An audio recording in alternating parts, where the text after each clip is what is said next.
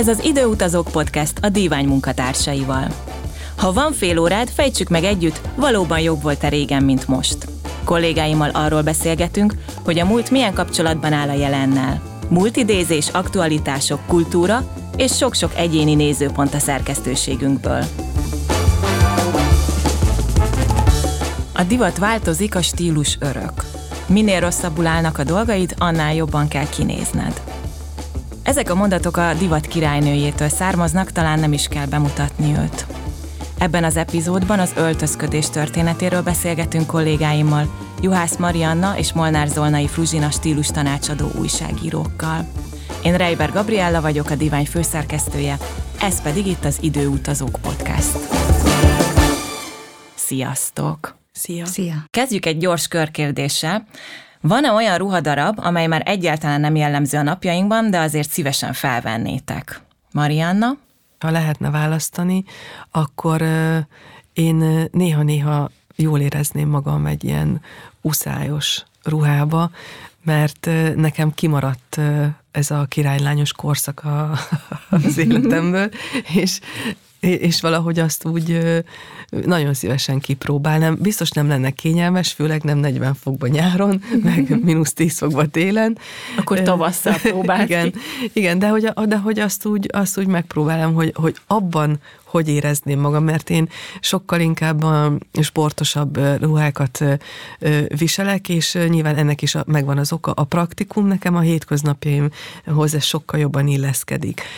Viszont nagyon szeretem, amikor van lehetőségem arra, hogy egy picit ö, ö, mm, nem picit, hanem sokkal inkább nőnek öltözzek. Tehát amikor szoknyát, amikor ruhát vehetek, amikor magas sarkú cipőt, ö, és kip, én, én, nagyon szívesen kipróbálnám, hogy milyen lehet egy ilyen hosszú úszályos szoknyába, hogy hogy érzi magát az ember, milyen pluszt ad érzésben. Szerintem a mai öltözködési trendek és körülmények között az a gyönyörködtető, vagy, vagy csodálatos, hogy ezt tulajdonképpen Marianna meg is teheti. Tehát nem, nehezen tudok elképzelni olyan viseletet, amit ma ne lehetne fölvenni. Tehát tényleg, hogyha az ősember tigris szőr lepilére, leplére gondolok, tulajdonképpen még azt is el tudok képzelni azt, azt az alkalmat, vagy azt a ö, lehetőséget, ahol azt, ahol azt valahogyan az ember magára aggathatja, ahogyan egy bálba te is fölvehetsz most egy krinolinos ö, ö, szoknyát, vagy akár egy esküvőn, vagy egy, egy ö, estéjen. Szóval, hogy a mai, mai lehetőségek tulajdonképpen mm, adják magukat, és, és élhetsz ezzel. Innentől kezdve már nem is annyira érdekes szerintem, hogy, hogy, hogy mit vennénk föl, mert megtehetjük, és akkor ez... És neked ilyen nincsen egyébként, amit vagy már mindent fölvettél? Inkább, inkább igen, tehát ez áll közelebb talán. Tehát hogyha, hogyha nagyon kíváncsi voltam egy fűzőre, akkor fölvettem egy, egy fűzőt, akkor lett egy, egy fűzőm, és akkor ismerem az érzést, amikor az ö, elszorítja az ember törzsét. Szóval ö, igen, akkor, akkor az ember ezt, ezt manapság szerintem tulajdonképpen megteheti. Úgyhogy ö, nehezen tudok olyat mondani, amire nagyon kíváncsi volnék, de nem volt még rajtam, vagy nem próbáltam valamilyen formában. Kísérletező típus vagy. Mondhatjuk talán. No, de most menjünk bele egy kicsit a részletekbe. Örök kérdés, ugye, hogy mi a különbség a divat és a stílus között mind a ketten írtatok már erről a díványon is. Mit tudunk azért ezzel kapcsolatban így leszögezni rögtön egy ilyen beszélgetés elején, amikor az öltözködés történetéről beszélgetünk, illetve mennyiben változott ez az idők során, Marianna? A, én azt gondolom, hogy a, a divat az egy folyamatosan változó dolog, ami mindig tud valami újat ö, mutatni, és ö, valami új értéket. Ehhez képest a stílus az ö, jó esetben egy ö, állandó ja valakinek, egy olyan sajátja, ami az idők folyamán alakulhat, formálódhat, változhat, de tulajdonképpen ez egy állandó dolog ahhoz képest, amit a, a, a divat képvisel, és a, a divat a trend változásait beépítheti mindenki a, a saját stílusába. A stílus az tulajdonképpen egy olyan személyes erő, ami, ha valaki megtalálja a saját stílusát, akkor magabiztosságot ad neki, kifejezi az önbecsülését, az önértékelését, azt, hogy ő jóban van önmagával és a külvilággal. Éppen ezért nem feltétlenül ö, akkor stílusos valaki, hogyha a divatot követi, hanem akkor, hogyha a divatból ki tudja venni azokat az alkotó elemeket, amelyek az ő stílusába, az ő egyéniségéhez ö, passzolnak, ö, őt hitelessé teszik. Én ezt gondolom. Fruzsina, látom, hogy nagyon bólogatsz. Igen, tehát én is azt gondolom, hogy a, az egyik kulcsa a stílusosságnak az önazonosság, tehát a stílus az egy, az egy egyéni jellemző vagy jellegzetesség, amit az ember hangsúlyozni tud, tulajdonképpen többféle viseleten keresztül, és fontos, hogy nem a viselet határozza meg azt, aki hordja ezt az adott ruhadarabot, hanem az illetőnek az egyénisége hatja át a, a megjelenését, és teszi harmonikussá a különböző ruhadarabokat, amit visel. A, a stílus, egy Marianne is említette, szerintem is a, a jelenre és a múltra is koncentrál, míg a divat az inkább csak a jelent vizsgálja, egy aktuális trend vagy, vagy tendencia, egy felkapott egy időpillanatra vonatkozó jellegzetesség, és még egy gondolat, ami nekem a divattal kapcsolatban nagyon tetszik, hogy ez tulajdonképpen egy ajánlás, amiből aztán mindenki azt vesz ki magának, ami, ami tetszik neki. Ha tetszik, akkor ami az ő stílusával összeegyeztethető, abba bele passzintható, tehát nem kell nekünk ezt feltétlenül mindig követnünk, sőt, hogyha ha stílusosak akarunk lenni, akkor, akkor tulajdonképpen állandó darabokkal is meg lehet azt tenni, nem kell felülni az aktuális hullámokra. Lássuk, milyen aktuális divathullámoknak lehetünk részesei a múltban. Hallgassunk meg egy részletet a Magyar Filmhíradó 1965-ben készült egy kis divattörténet című műsorából. Vetkőzni már nagyanyáink is tudtak, de egy kicsit még óvatosak voltak. Mennyivel merészebb volt viszont az, aki feltalálta a nylon ősét, a celofán ruhát. Amíg azelőtt a fürdőruha is csak sejtetni engedte az alatta megbúvó idomokat, addig napjainkban már a tavalyi divat is feleslegesen maradi viselet, és a legújabb modelleket a korszerű technika segítségével egy húzással nyithatóvá tették. És vajon mit tartogat ezek után a jövő? Legújabb értesüléseink szerint a divattervezők most Kleopátra ruhatárából merítenek, sőt, az ógörög viseleteken túl eljutnak az ősember divatjához is. Szerintem a, a stílus az, az olyan, mint, mint az első benyomás. Tehát, hogyha valaki belép az ajtón, akkor ránézésre meg tudjuk mondani, hogy ő, ő, ő stílusos-e, jóban van-e önmagával, azt képviseli-e, ami ő benne van, és gondoljunk arra, amikor, amikor valakit meglátunk, és megdicsérjük, hogy hú, de jól áll rajtad ez a ruha akkor ezen, ha ilyen, ilyen dicséretet kapnék, akkor lehet, hogy elgondolkodnék rajta, mert akkor nem engem dicsértek meg, hanem a ruhát. Hanem a ruhát. Tehát uh-huh. amikor, amikor hú, de jól nézel ki, az teljesen más üzenet, mint hú, de jó ez a ruha. Hát igen, lehet, hogy jó az a ruha, csak nem jól választottam meg. Uh-huh. Ide, ide csatlakoznék, szintén van egy Coco Chanel idézet, ami nem is pontosan adom vissza, de a lényege az, hogy egy rongyos ruhában a ruhára fognak emlékezni, és hogyha elegánsan, jól, stílusosan öltözködsz, akkor pedig magára a nőre, Igen. aki ezt viseli. És ezen keresztül még az, az is eszembe jutott, hogy a stílus annyival több, mint a, a divat még talán, hogy nem csak a frizura, tehát a hajviselet, a kiegészítők, egy napszemüveg, akár a smink tartozhat még bele, hanem tényleg az egyéniség is. Tehát belerakjuk azt, ami belül mi vagyunk. Tehát nem csak a külsőségről szól, hanem van egy fontos belső kisugárzás is, ami az egészet harmonikussá teszi. Azt gondolom, hogy ez az, amit egyébként Kokosanel nagyon jól megérzett, és talán ezért is tudott úttörővé válni a divat történetében, úgyhogy beszélgessünk is róla egy pár szót, és így végig mehetnénk akár ennek a történetén, hogy, hogy az ő szakmai pályafutása az miért fontos, illetve miért nagy az ő jelentősége a divat, illetve a stílus terén. Én nagyon sokat olvastam Kokosan el életéről, munkásságáról, és hogyha egy gondolattal szeretnénk megfogalmazni, hogy mi volt az ő törekvése, akkor tulajdonképpen ő semmi mást nem szeretett volna kezdettől fogva, mint megváltozni megváltoztatni önmagát, és ennek a végeredménye az lett, hogy tulajdonképpen megváltoztatta a világot, mert megváltoztatta a nők öltözködését. Ő önmagával nem volt kibékülve kezdetektől. Egyrészt egy olyan szegény környezetből jött, ahol ahonnan kiutat kellett találnia, ő meg is találta ezt a kiutat.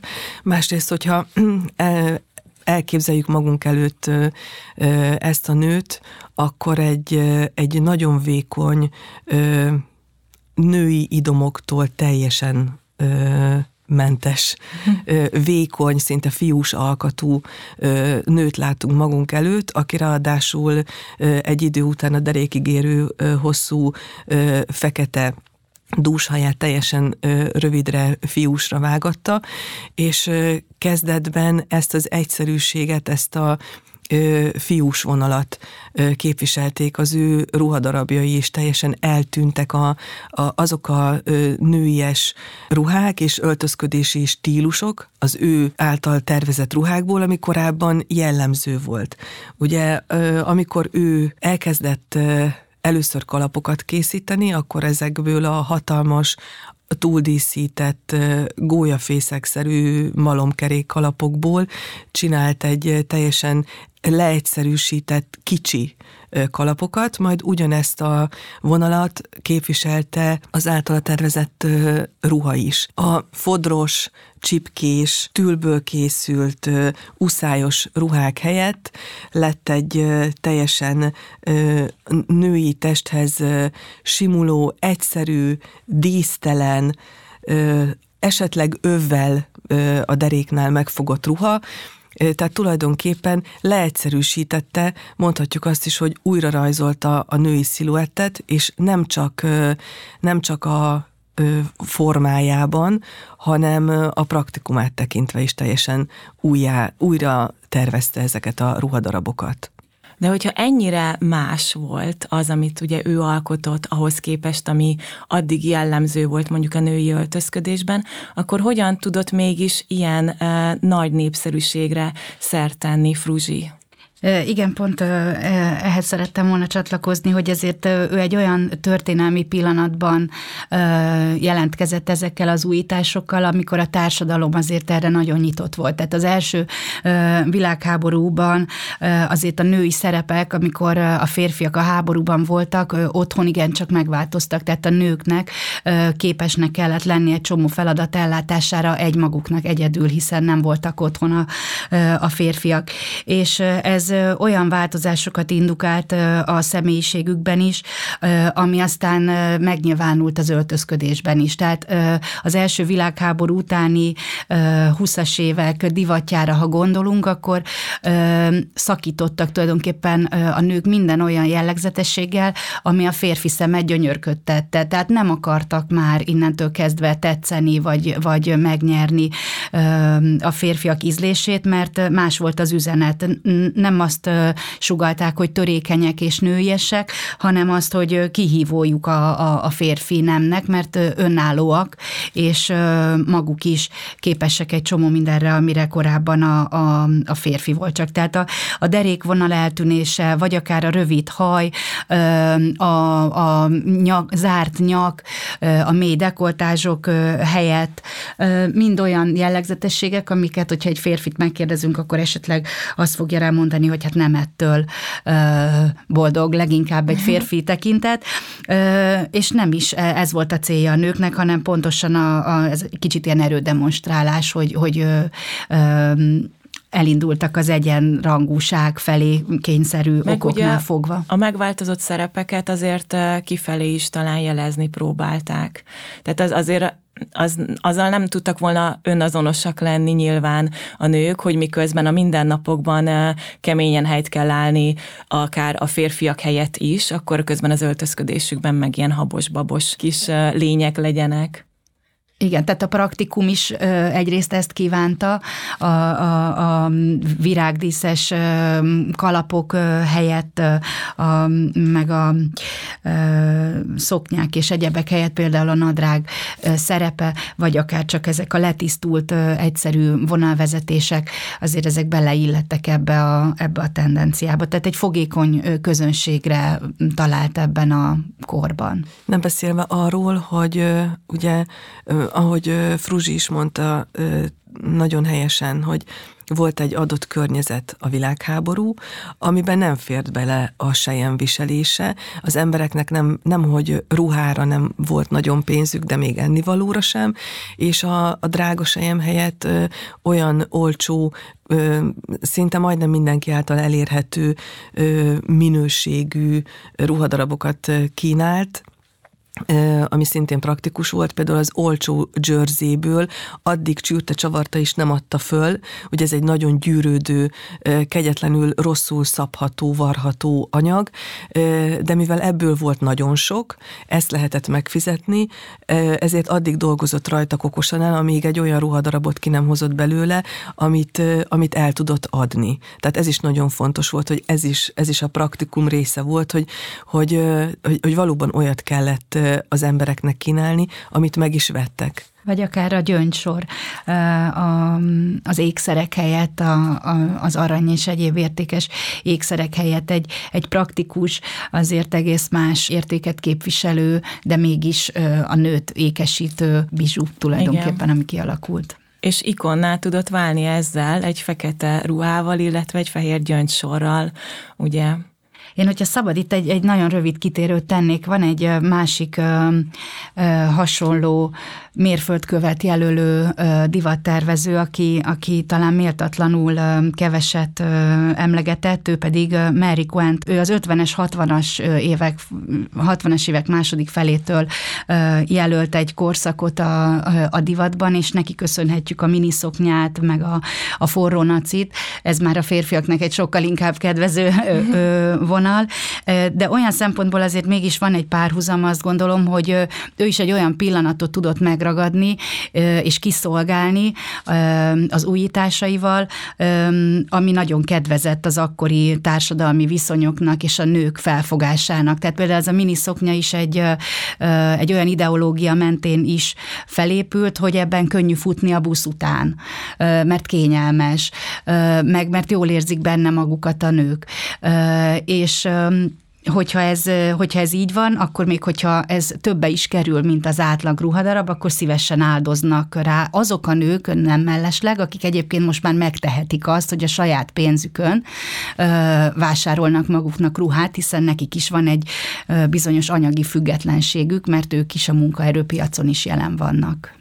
Igen, ez már egy, ugye egészen közel van a jelenhez, közben ugrottunk is egy kicsit az időben, és most, ahogy közben így magunkra nézek a stúdióban, ugye mind a hárman nőként nadrágban ülünk itt.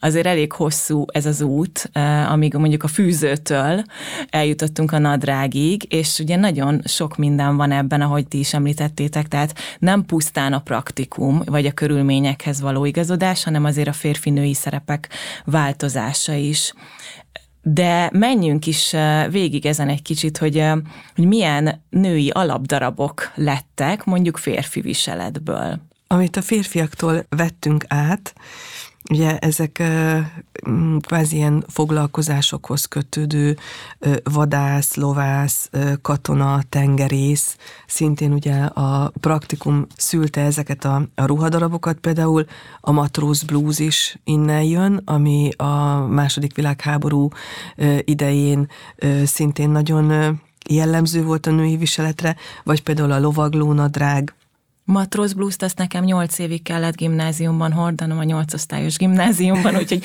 nem kifejezetten kellemes emlékeim kötődnek hozzá, de ezt például egyáltalán nem tudtam, hogy, hogy miért azt hordjuk. Igen, volt, a, volt egy időszak, amikor alapdarab ö, ö, volt a, a női viseletben, ö, aztán ugye, ahogy említettem, a lovaglónadrág, a mellény, a pulóver, vagy a, a szvetterek, tehát ezek mind olyan ruhadarabok, amelyeket korábban férfiak hordtak, de hogy visszacsatoljak a korábbi gondolatra, a körülmények megváltoztak, és a nőknek is alkalmazkodni kell, tehát hosszú szoknyába, meg fűzőbe már nem tudtak olyan feladatokat ellátni, amelyeket korábban férfiak végeztek, de most már nekik kellett elvégezni, nekik is ö, kényelmesen kellett öltözni, és nem mellesleg melegen.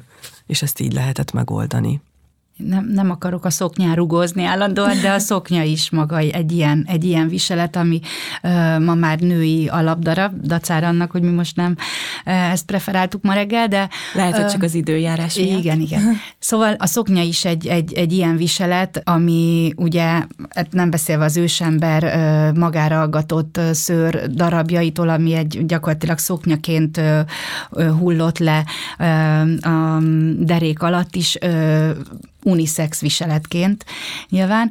Aztán, aztán az ókori Egyiptomban is a, ismerjük a piramisok rajzairól azokat a képeket, ahol a férfiak is ilyen mini szoknyaszerűségben jelennek meg, illetve az ókori Rómában is a, a tóga és a tunika viselete egyrészt unisex ruhadaraboknak is hívhatjuk őket, tehát nem tettek igazából nagy különbséget férfi és női viselet között, másrészt szoknya volt gyakorlatilag az alsó, alsó része.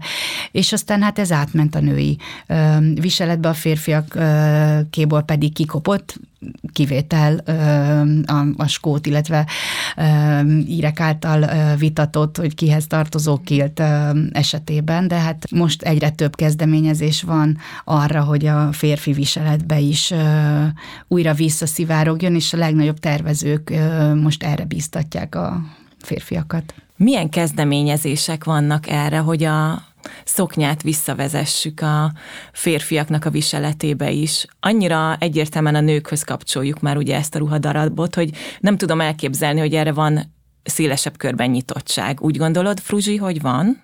Azt nem tudom, hogy szélesebb körben mennyire van nyitottság, de azok a ö, divattervezők, akik, ö, akik a hangjukat hallatják, és, ö, és ö, szeretnének, meg sikerül is nekik iránymutatónak lenni, tehát Jean-Paul Gaultier, Gucci és a nagy divatházak ö, egyre többször ö, mutatnak be férfi modelleket szoknyában.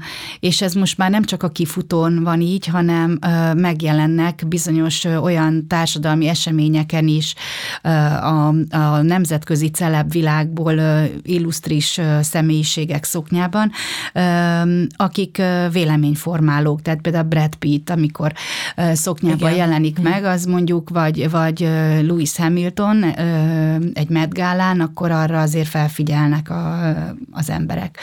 Az, hogy aztán ez a, a, az utca emberének vagy férfiának mennyire sajátja, ettől szerintem még távol vagyunk, de még az is lehet, hogy ez elérkezik. Elképzelhető esetleg egy olyan tendencia, hogy ugye ahogy a nadrág mondjuk női viseletté vált, vagy női viseletté is vált a férfiak viseletéből, úgy újra mondjuk a férfiak is szoknyában fognak mászkálni az utcákon?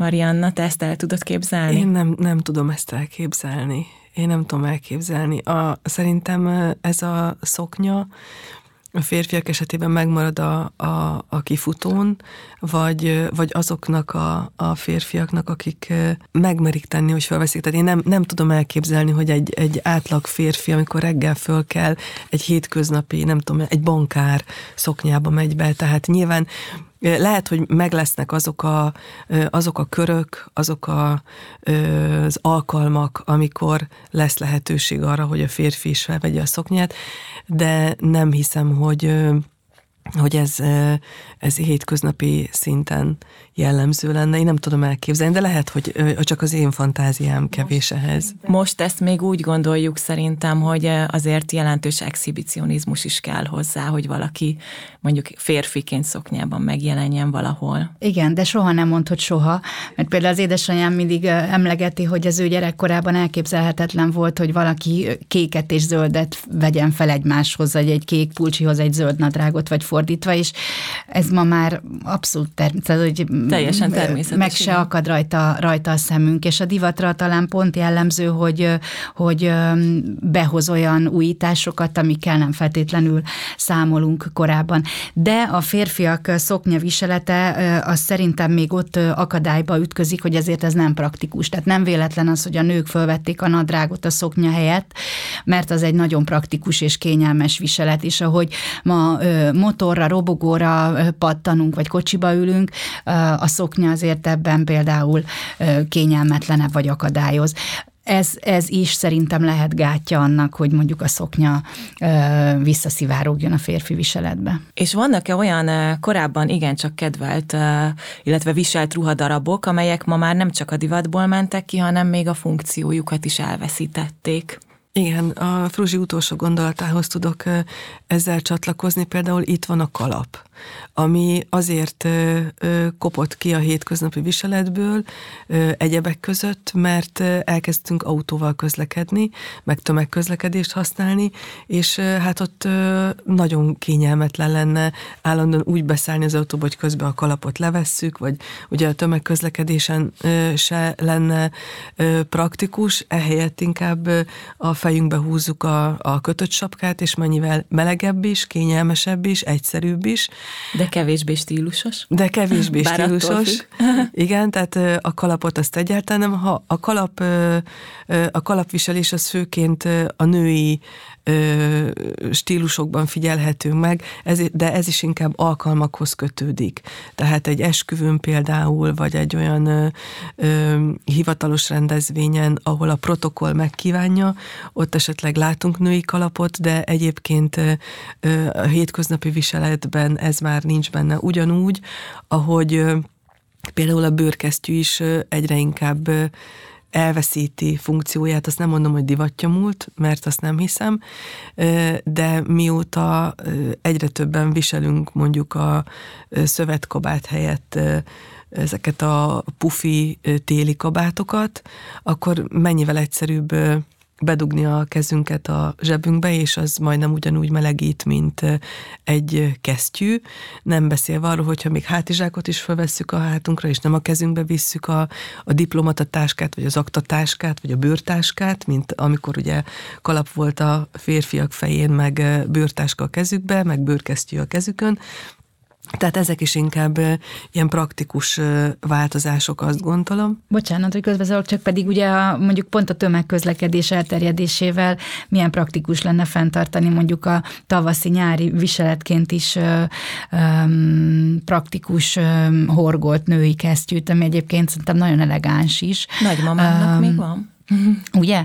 És, és ez is ebben a, ebben a formában abszolút kikop, kapott már tulajdonképpen mostanra, pedig ilyen covidos időkben abszolút Igen. még hasznos is lenne újra bevezetni. Igen, de hogyha belegondoltok, akkor tulajdonképpen nyakkendőt is egyre kevesebbet látunk a férfiakon, tehát ez a sportosan elegáns viselet megengedi azt, hogy egy formális rendezvényen valaki nyakkendő nélkül jelenjen meg. A, már szinte az furcsa, vagy szokatlan, hogyha valaki nyakkendőt köt, és ö, úgy ö, vesz részt egy hivatalos rendezvényen. Ezt sokan a gazdasági válsághoz kötik a nyakkendő, az úgynevezett bankárnyakkendő kikopását, hogy olyan negatív képzettársításokat hoz elő a klasszikus nyakkendő látványa a, gazdasági válság óta, amit nem szívesen idéz Tényleg? fel az ember. Vannak ilyen, ilyen hangok, igen, amik összekötik ezeket a jelenségeket, és ez is az egyik lehet lehetséges magyarázata a nyakkendő kikopásának. Ezzel együtt azért uh, nyilván ugye a napjainkban is rengeteg olyan esemény van, ahol konkrétan code van. Tehát ezek nem fognak eltűnni, gondolom. Egy nyakkendő azért soha nem fog teljesen eltűnni a viseletből. Illetve még egy kicsit visszakapcsolódnék ahhoz, Marianna, amit említettél, hogy már nem nagyon hordunk szövetkabátot, illetve bőrkesztyűt. Tehát én például minden télen hordok szövetkabátot és bőrkesztyűt. Ezzel én mondjuk idejét múltnak számítok? Vagy, vagy azért tekinthetem ezt a saját stílusom részének. Nem, egyáltalán nem vagy idejét múlt, sőt, én azt gondolom, hogy ez azt tükrözi, hogy neked van egy kiforrott stílusod, arról van egy elképzelésed, hogy te miben érzed jól magad, megtaláltad a stílusjegyedet, és annak megfelelően válogatod meg a ruhadarabokat. Egyáltalán nem vagy ö, ö, divattyamult, mert hogyha te ezekben a ö, ruhákban érzed jól magad, és ö, neked ez nem ö, okoz semmiféle problémát, nem feszélyez, sokkal jobban érzed benne magad, mint mondjuk egy sportkabátba, akkor Abban miért... is jól érzem magam mondjuk más szituációban. Tehát én lehet, hogy a, a szerkesztőségbe simán bemegyek a szövetkabátomban, de nyilván mondjuk egy hétvégi rendezvényre viszont a pufi jackimben. De ez, ez így rendben rend, van? Ez, ez teljesen rendben van, igen, mert, mert attól, hogy valaki ö, megtalálja a stílusjegyét, és mondjuk a, a tiéd akkor ebből a szempontból egy ö, klasszikusan elegáns stílus, és a sportosan elegáns. És ez a kettő, ez teljesen megfér egymás mellett. Az a lényeg, hogy mindig megtalálja az ember az alkalomhoz illő öltözékét, stílusát, amiben jól érzi magát, amiben önazonos. Ha téged nem feszélyez hétköznap munkában a szövetkabát meg a bőrkesztyű, akkor miért ne hordhatnád? Megint, megint uh, idézném Coco Chanel-t, hogy a szépség ott kezdődik, amikor önmagad mersz lenni uh, az öltözködésben is. Tehát, hogyha ez, ez a te, te stílusod, a te irányod, akkor, akkor attól vagy szép, hogy ezt, ezt viseled, és ezt, ezt képviseled. És Coco Chanel előtt egyébként uh, mennyiben volt ez más a hétköznapokban? Tehát uh, arra gondolok, hogy, uh, hogy alapvetően uh, most tényleg úgy gondolom, hogy ugyanúgy, ahogy én, más is különböző stílusjegyeket tud párhuzamosan viselni magán. Viszont én úgy képzelem, hogy azért száz évvel ezelőtt ez sokkal egységesebb volt mondjuk egy nőnek az öltözködése. Ezt jól képzelem, vagy mi erről a tudásunk a régmúltból? Hát én azt gondolom, hogy egyrészt a, a paletta is sokkal kevesebb választási lehetőséget kínált, tehát hogy ugye a krinolinos fűzős világban azért nem, nem tudtunk a forró a miniszoknya, a halásznadrág, a szoknyanadrág és az egyebek közül választani, de azért ez mégiscsak meghatározott egy, egy korlátozottabb irányt egyrészt, másrészt meg azért ez a sajtó és a, a mai világunknak is köszönhető, hogy ennyire kiszélesedtek a lehetőségek, tehát amikor azért nem látták az emberek minden pillanatban azt, hogy máshol milyen viseletek vannak, vagy hogyan módosultak és alakultak át az egyes ruhadarabok, tehát ez nem volt a szemük előtt állandóan a nyomtatott sajtóval, nem beszélve arról, hogy az interneten vagy egyéb forrásokon, akkor nem szembesültek a, a lehetőségekkel annyira, és szerintem ez is egy picit így szűkebb mesdjén tartotta az öltözködést.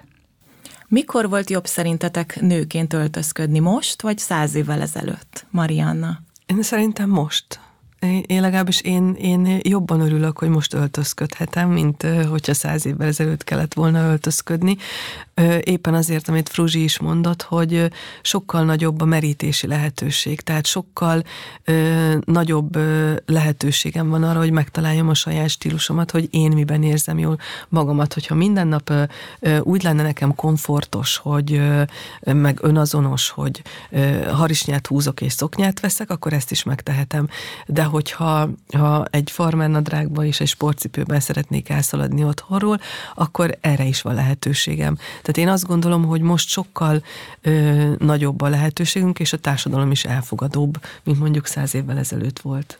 Fruzsi, te hogyan látod ezt? Én ezzel teljesen egyetértek, de azt gondolom, hogy ahogyan ez ajándék azoknak, akik ezzel tudnak élni és szívesen élnek vele, úgy ez lehet teher is azoknak, akiknek gondot jelent mondjuk reggelente a szekrény előtti válogatás, és az, hogy, hogy, hogy na, ma, ma megint jól kell kinéznem, vagy ilyen és ilyen alkalomra megfelelnem, mit vegyek fel, mi, mi illik, mivel, ahhoz milyen kiegészítőt, milyen cipőt választani, válasszak. Ez sokaknál szerintem gondként tud jelentkezni a, a hétköznapokban. Nekik lehet, hogy könnyebb lett volna egy szűkebb kínálat közül megtalálni minden reggel a megfelelőt, de ők igénybe vehetik például stílus tanácsadók segítségét, vagy Olvashatják a díványt. olvashatják a díványt. Nagyon szépen köszönöm. Azt gondolom, hogy egy ilyen átfogó képet kaphattunk itt a, az öltözködés alakulásáról, különösen a női öltözködés alakulásáról. Úgyhogy köszönöm szépen, hogy itt voltatok ma velem.